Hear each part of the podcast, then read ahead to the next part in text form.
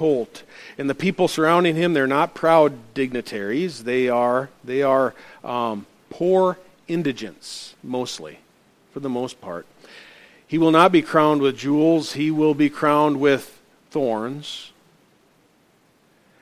Folks, such a, such a king, if he were announced today,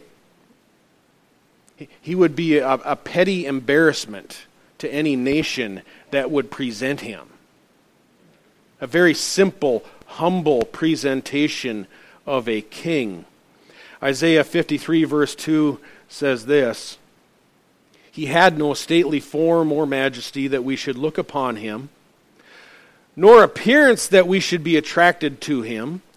He was despised and forsaken of men, a man of sorrows, acquainted with grief and like one from whom men hide their face, he was despised, and we did not esteem him. You know, oxymoronically, really, uh, this day in history, the triumphal entry of Christ was a very humble royal coronation, a humble royal coronation of a king. But despite his modest entrance, it did, it did appear to at least start out in the right way. At least started out right on this day. Let's read about it beginning in Luke chapter 19, verse 28. After Jesus had said these things, he was going on ahead, going to Jerusalem. When he approached Bethphage and Bethany, near the mount that is called Olivet, he sent two of the disciples, saying, Go into the village ahead of you. There, as you enter, you will find a colt on which no one yet has ever sat. Untie it and bring it here. If anyone asks you, Why are you untying it? you shall say, The Lord has need of it. So those who were sent away, uh, sent went away and found it just as Jesus had told them. As they were untying the colt, its owner said to them, Why are you untying the colt? They said, The Lord has need of it.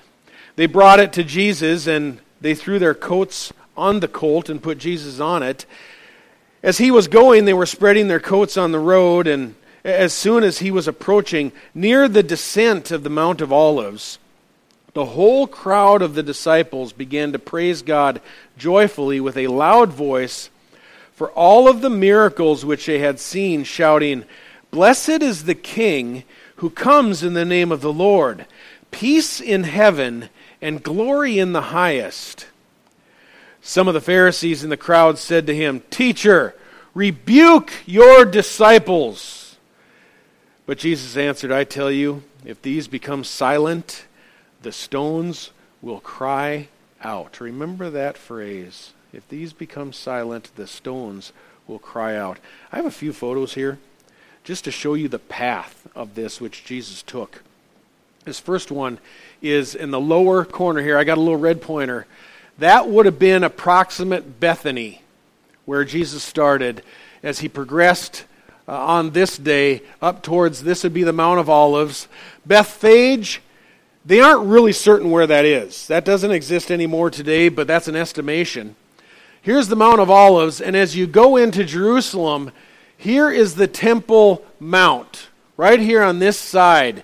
Uh, today there is the Dome of the Rock that Islam has sitting on that Temple Mount because the temple itself was destroyed in 70 AD. But this, this path here, uh, all in all, is about two miles. That's it, two miles. The next picture that I have, which show this is Mount Olivet up here round number one. Going down through the middle is the Valley of Kidron. And then, of course, here is that Temple Mount from the other direction. You see the Dome of the Rock there. This is the Mount of Olives. Bethany would have been somewhere over here. Uh, another photo, please. Astounding stuff. This would be the, the point of uh, ascension of Christ. They say on the Mount of Olives, they've, they've made this shrine here on the Mount of Olivet that, uh, that would look across at the temple uh, grounds here, of course, in the Kidron Valley again in between.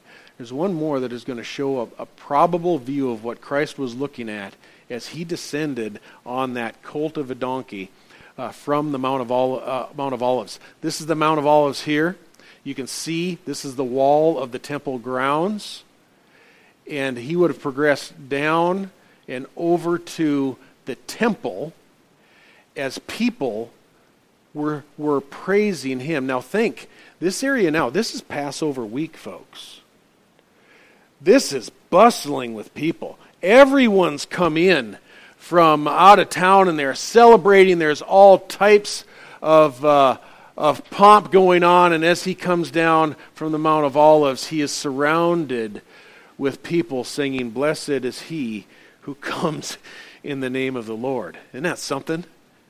What a view as he as he progressed towards the temple that we'll see uh, in a couple Sundays from now as we study. He cleanses it.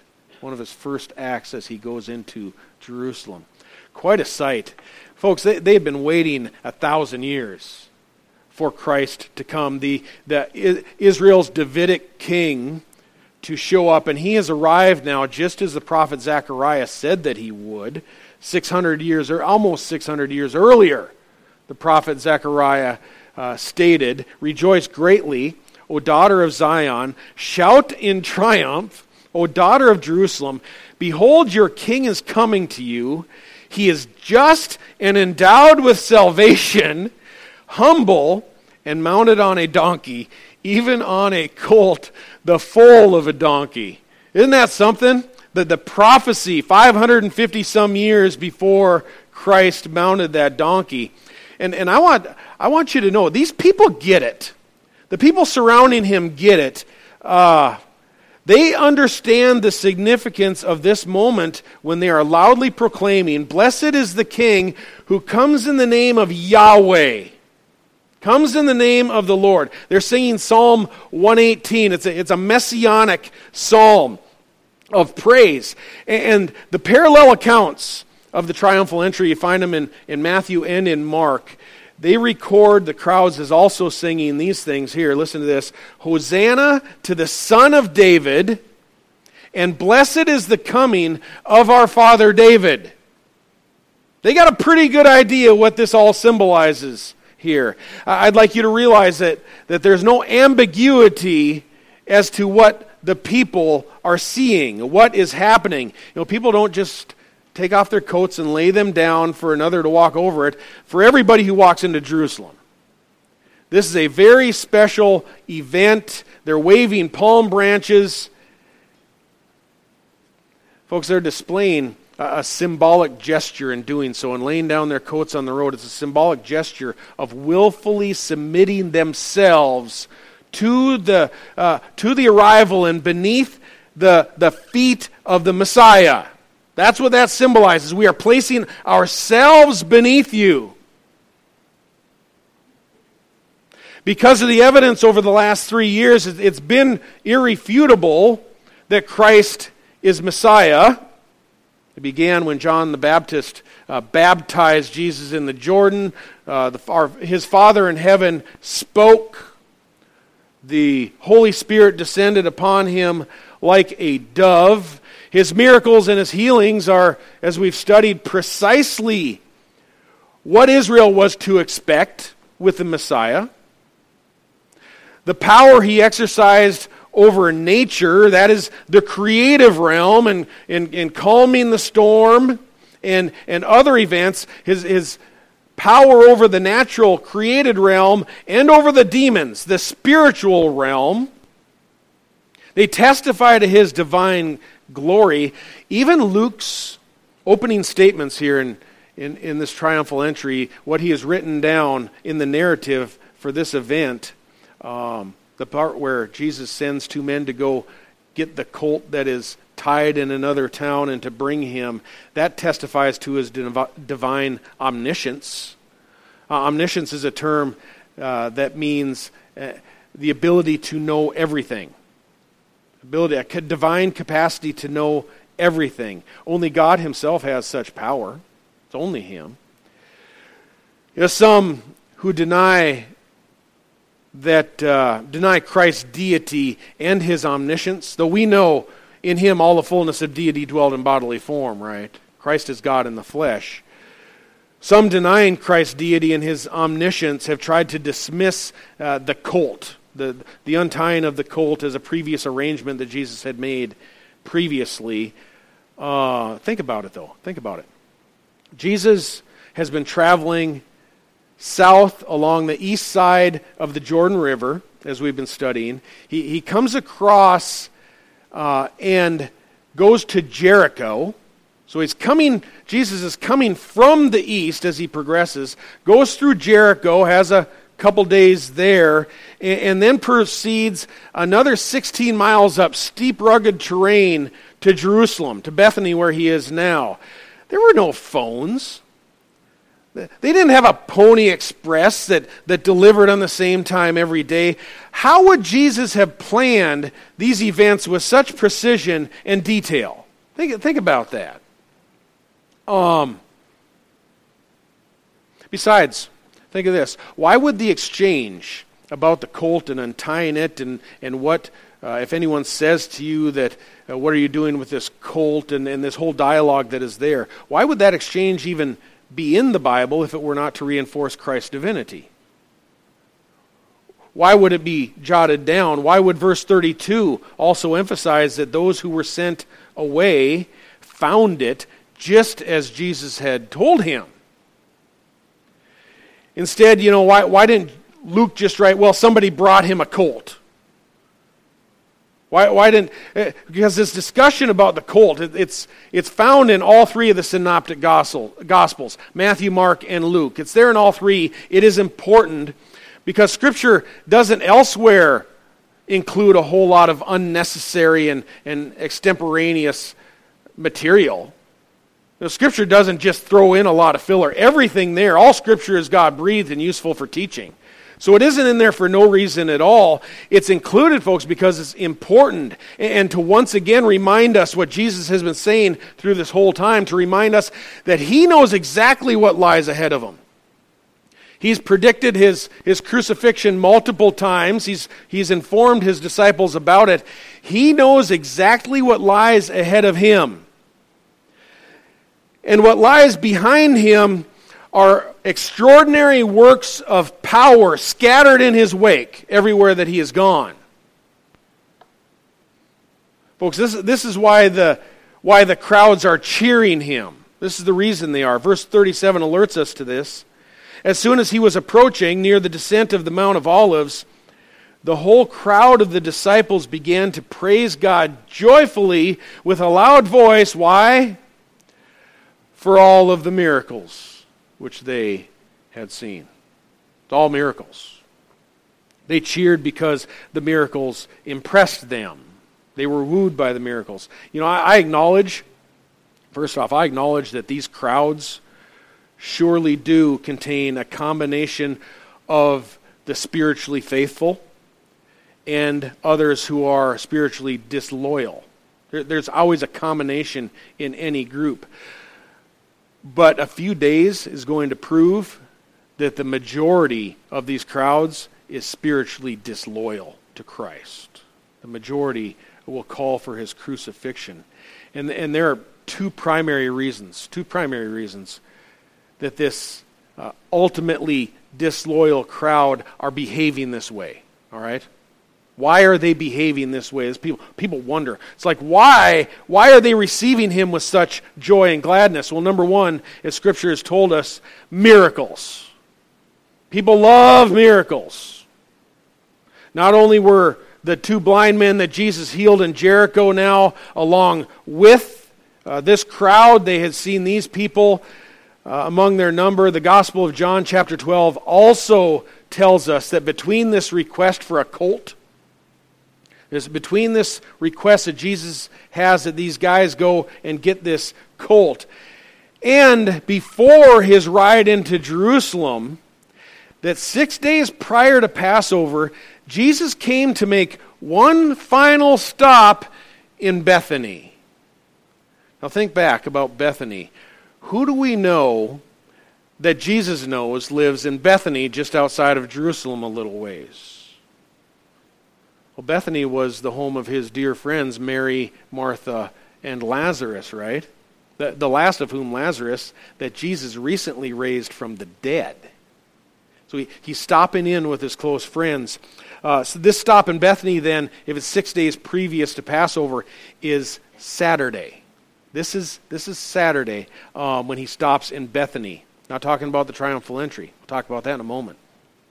And Scripture is impressive as to how John 12, verse 3, fills in the gaps, telling us how Mary took a pound of very costly perfume and anointed the feet of Jesus and wiped his feet with her hair, and the house was filled with the fragrance of the perfume.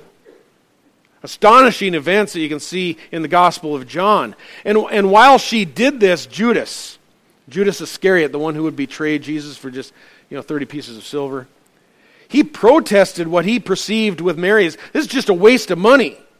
And, and that's, that passage tells us the reason that he protested this is because he was the one who kept the money. He, he, and he would pilfer the treasury. And here's the reason that, that Scripture gives to the reason that he pilfered the treasury. You, you follow me? Because he did not care about the poor. That's the reason Scripture gives for Judas to, to pilfer the treasury. He did not care about the poor. Jesus said, Let her alone. This is in preparation for the day of my burial. Then we are told a large crowd of the Jews then learned that Jesus was there. Again, this is Saturday. And they came not for Jesus' sake only, but that they might also see Lazarus, whom Jesus raised from the dead. Miracles miracles. Let's go see Lazarus. We want to see more miracles. Now, reason number one that they laid down their coats on the road uh, was that they were, they were captivated by these miracles. Num- reason number two, that's found in just a few verses previous to this. Luke 19, verse 11. Here's reason number two. We're told that they supposed that the kingdom of God was going to appear immediately. Remember, we studied that? They thought incorrectly, this is it. They were convinced the kingdom of God was going to appear immediately. For many in the crowd, uh, the motive was selfish. They, they wanted to be as close to Jesus as possible, praising him for when the kingdom appeared. If he's the king, you want to be close to the king when the kingdom appears.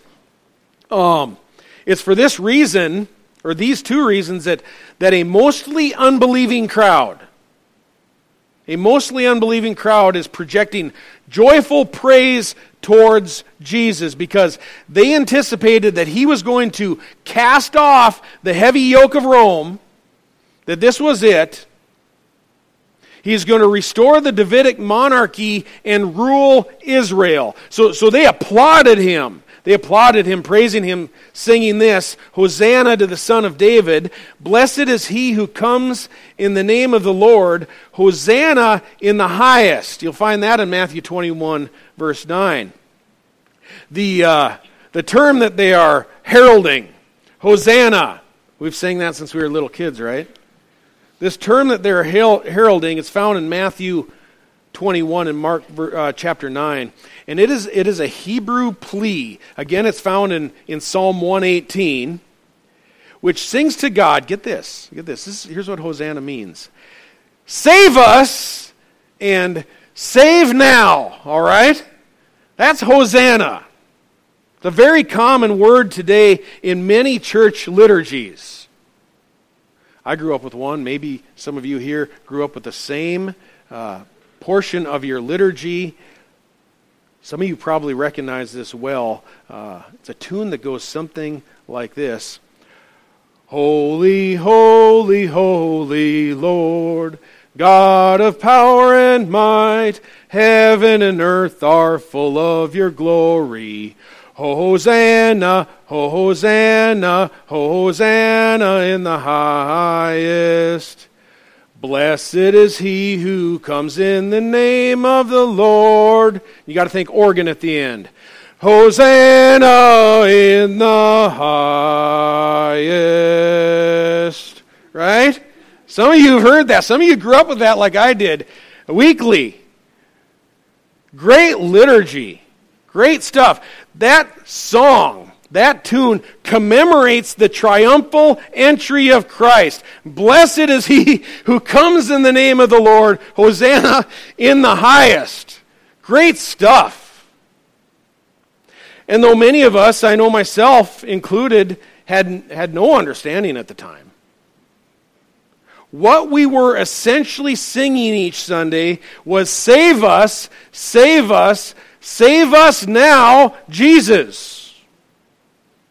Folks, how spiritually dead did we have to be to not get it? Think about this. And though my family's church at that time where I grew up, it, it displayed little evidence of spiritual life, little evidence of salvation. Most of us sang that repeatedly, week after week, year after year, without even recognizing what we're saying. I, I didn't even know what I was saying when I was singing that as a youth. Um, were there a few Christians amongst us? I imagine there were. In that little church, I imagine there was a remnant there. But most of us, you know, including the adults, were merely reciting what we had been taught since our, our youth. I had never been convinced of my sinful state, my separation from God. In fact, most of us children uh, that I grew up with, we were convinced by our parents and then affirmed by the clergy of just, of just how wonderfully gr- good and great kids we are.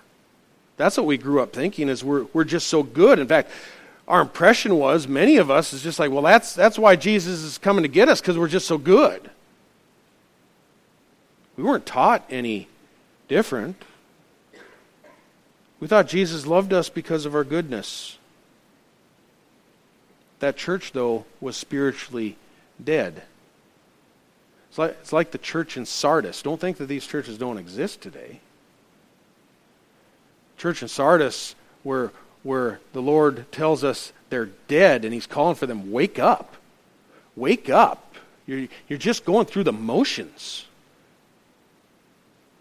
This exposes one reason that uh, George Tiller, he was a doctor, a famed late term abortion doctor. He was shot to death outside of his congregation in Wichita in 2009. Many of you remember this.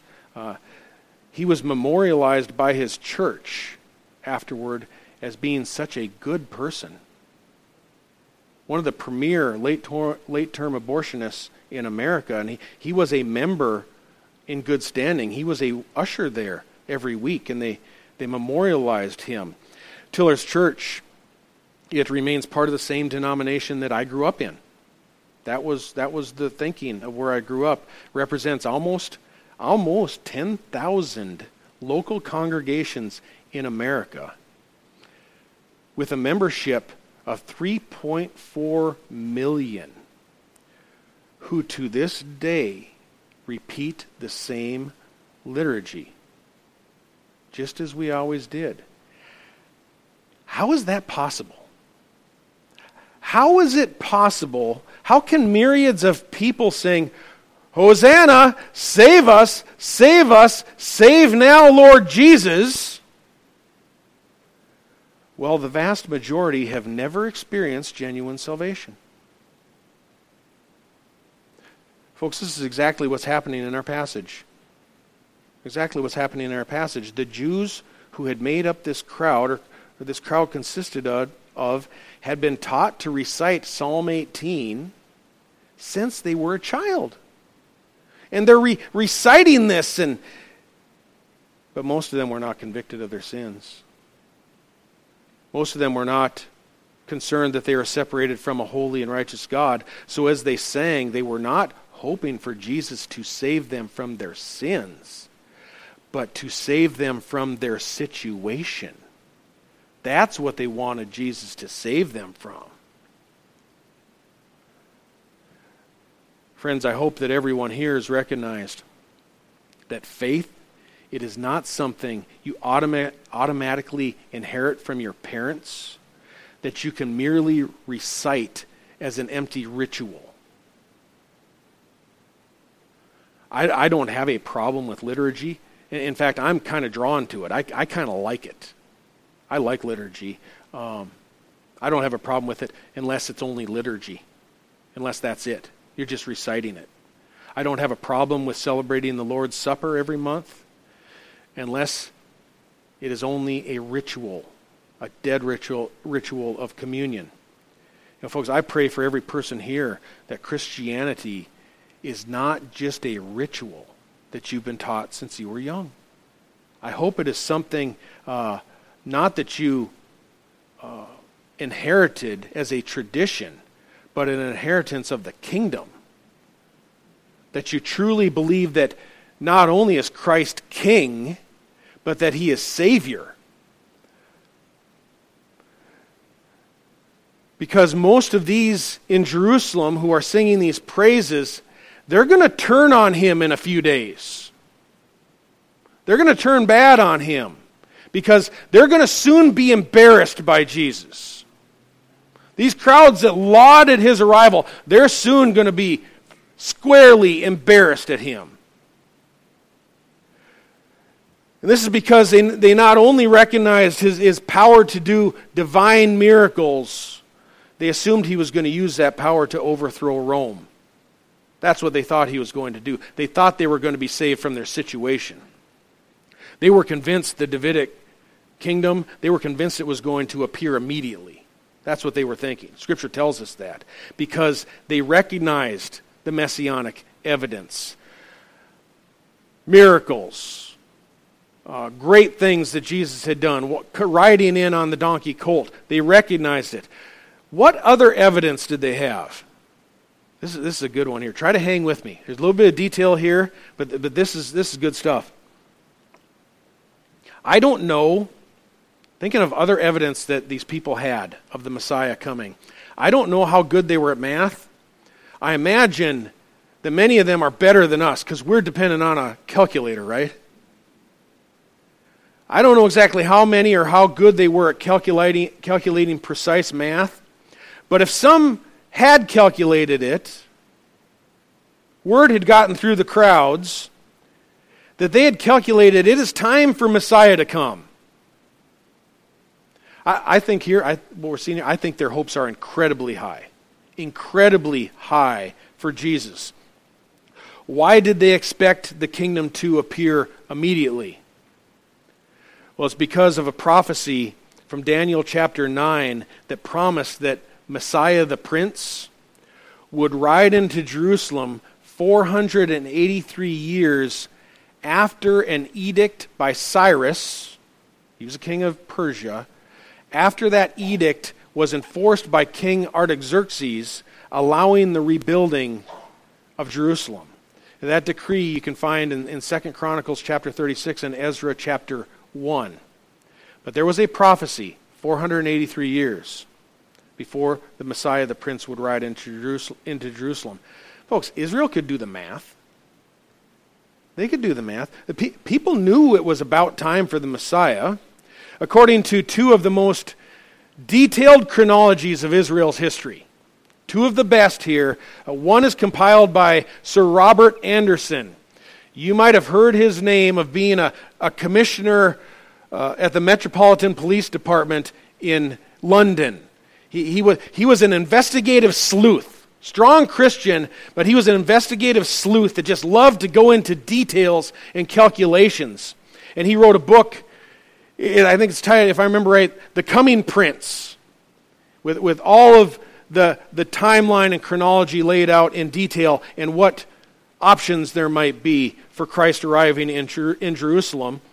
Another is by Harold Hoehner. He just passed away recently, but he was a professor of New Testament studies at Dallas Theological Seminary. Brilliant man who also compiled a chronology that very closely lined up with, with Sir Robert Anderson. But their, their combination, and, and they, they're in harmony, from what I understand, the chronology is that there are only three reasonable dates. Three reasonable dates for a fulfillment to Daniel's prophecy. One of these Passovers fell, or falls on, for them, it fell, 32 AD. A second was in 33 AD, and a third possible date was AD 30. According to John MacArthur, who has sorted through all of this with detail, you don't, you don't think I just sit back there with charts and, right? But these, these men are brilliant and they've gone into great detail into studying these resources and maps and calendars. You think of the calendars you have to, have to be able to understand because Persia had a different calendar than the Hebrews had. So the calculation of days is just slightly off, just like the Gregorian calendar that we're on right now. We had a leap year this year, it adds in a day. And some calendars are based more on the rotation of the sun, others factor in the moons, right? So, depending upon which calendars are fitting into place there with Daniel's prophecy, the most probable date of Christ's triumphal entry is the 10th day of the month of Nisan, AD 30 the 10th of Nisan, AD 30. And if their calculations are accurate or correct, as Jesus rode into Jerusalem, it would have been 483 years, just as prophesied by Daniel, to the day. To the day. Precisely. And because the crowds are waving the palm branches and laying them down on the road, and as Jesus is riding into Jerusalem, this day would become memorialized as a holiday by the church for centuries, and we refer to it as Palm Monday. No? It's not Palm Monday? Why not? Why isn't it Palm Monday? Stay with me for a second. Where does Scripture insist that Jesus rode in on the colt on Sunday before Passover? It doesn't, folks. It doesn't. Palm Sunday has been celebrated as a church tradition, a very fruitful tradition, for since the 4th century AD. All right? But the Bible doesn't say Jesus made his triumphal entry on the first day of the week. Now, don't blow your gasket just yet. Stick with me. Stick with me. We're, we're going to wrap this up. Scripture doesn't specify a particular day. Church tradition has specified a particular day. But in fact, the chronology actually works out better if Jesus rides in. Think of these dates now if Jesus rides in on Monday, the 10th day of the month of Nisan, that'd be a Monday, four days before Passover, which fell on the 14th. So a ride in on the 10th, Passover crucifixion on Friday the 14th. Get this. During the Exodus, when, they, when God was going to free his people Israel, the 10th day of the month of Nisan, the 10th day of the month was when God commanded Moses to require Israel to select their lamb required for sacrifice. On the 10th of Nisan, Moses was commanded, Tell Israel, choose your lamb. And even up until this time in Jerusalem, celebrating the Passover, it is on Monday when the Jews select the lamb, all right? Interesting data there. Listen to this. This is from Exodus 12, verse 3, where God told Moses, remember now, 30 AD, Monday was on the 10th, Passover was on the 14th. But in Exodus 12, verse 3, God told Moses, Speak to all of the congregation of Israel, saying, On the 10th of the month, they are each one to take a lamb for themselves according to their father's households, a lamb for each household. And verse 6 says this You shall keep it until the 14th day of the same month. Then the whole assembly of the congregation of Israel is to kill it. Isn't that something? Pick it out on Monday, kill it on Friday. Those dates of the 10th and the 14th fell exactly uh, on those days in AD 30. Um, just like the Exodus, just like when Israel was returning from captivity. This is when Israel now came back from activity. They were repopulating Jerusalem. In the 30 uh, in 30 AD, Monday fell on the 10th. Jesus was crucified on Passover that year on the 14th. And it has been calculated that if Jesus rode in on Monday, it would have been, as I said, precisely 483s, exactly as Daniel had prophesied uh, centuries earlier. Hmm. Would have been celebrated precisely as God commanded Israel during the Exodus. They would have been celebrating it as Christ came into Jerusalem. Choose your lamb. On Friday, kill it. Pretty, pretty amazing uh, data. Now, now, I'm not going. I'm not trying to push anyone here to abandon your tradition of Palm Sunday. That's not what I'm trying to do. Hold, hold tight to that tra- tradition. That, that's fine. We can celebrate that. I'll refer to it as that. That is great. But what I would like you to recognize through all of this uh, is that when Jesus rode into Jerusalem, Israel knew it had been 483 years.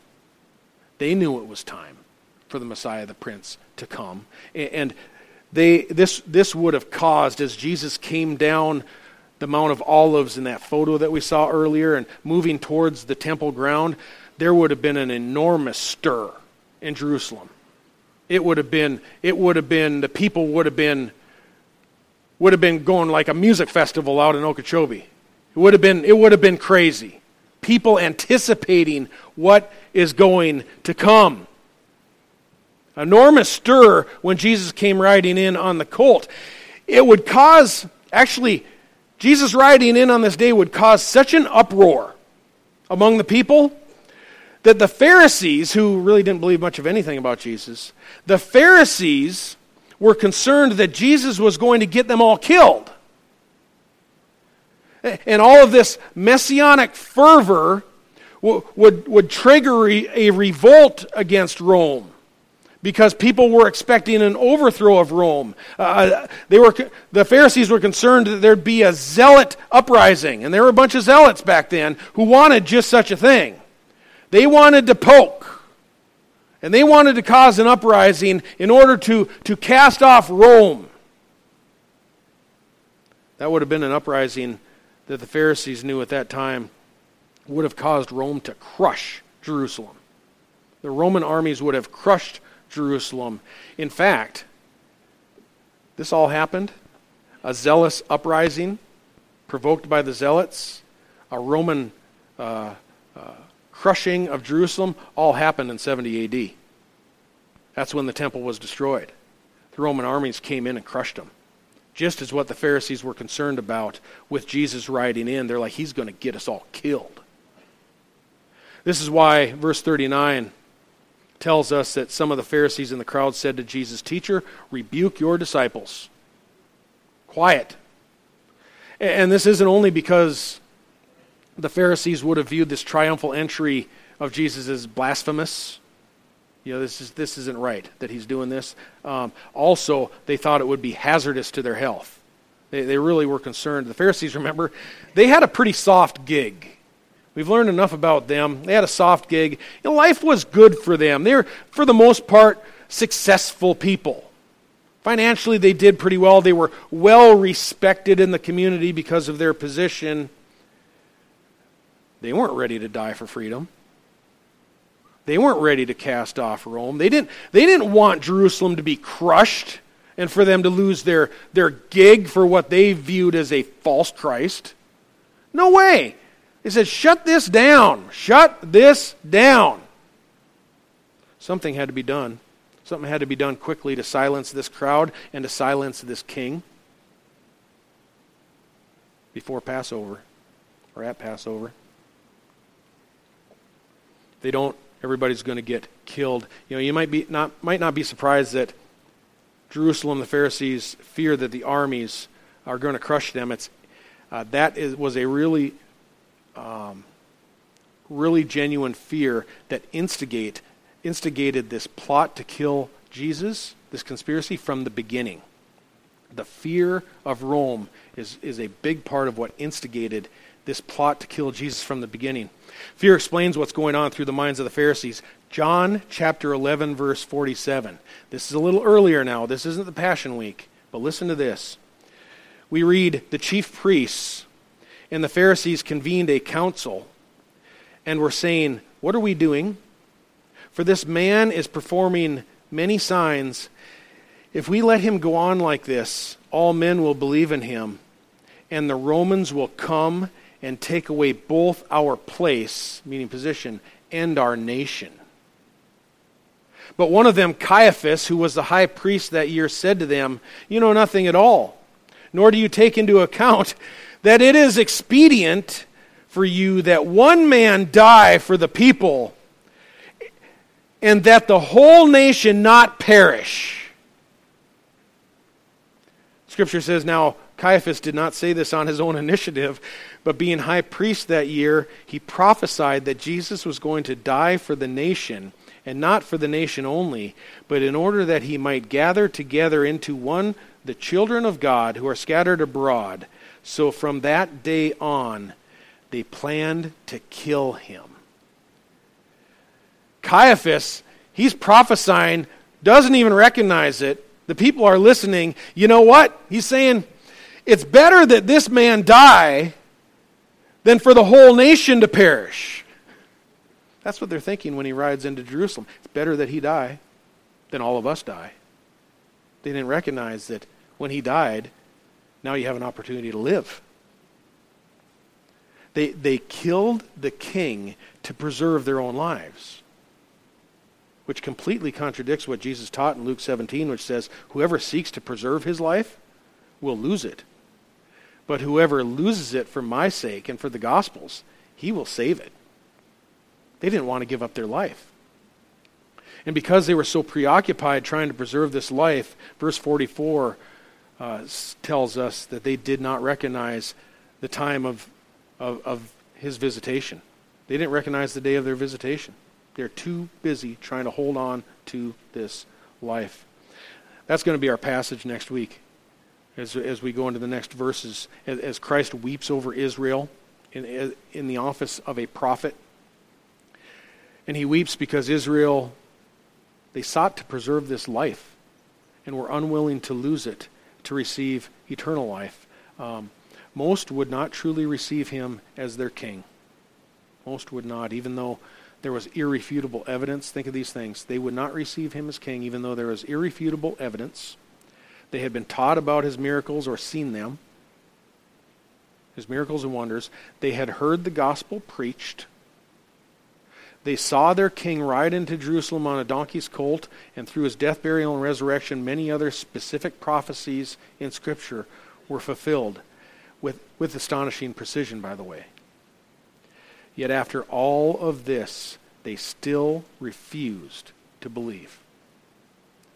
Lord, let that not describe anybody here today amongst us. You've been told the truth. You know that he is king. Receive him today. I'm going to invite the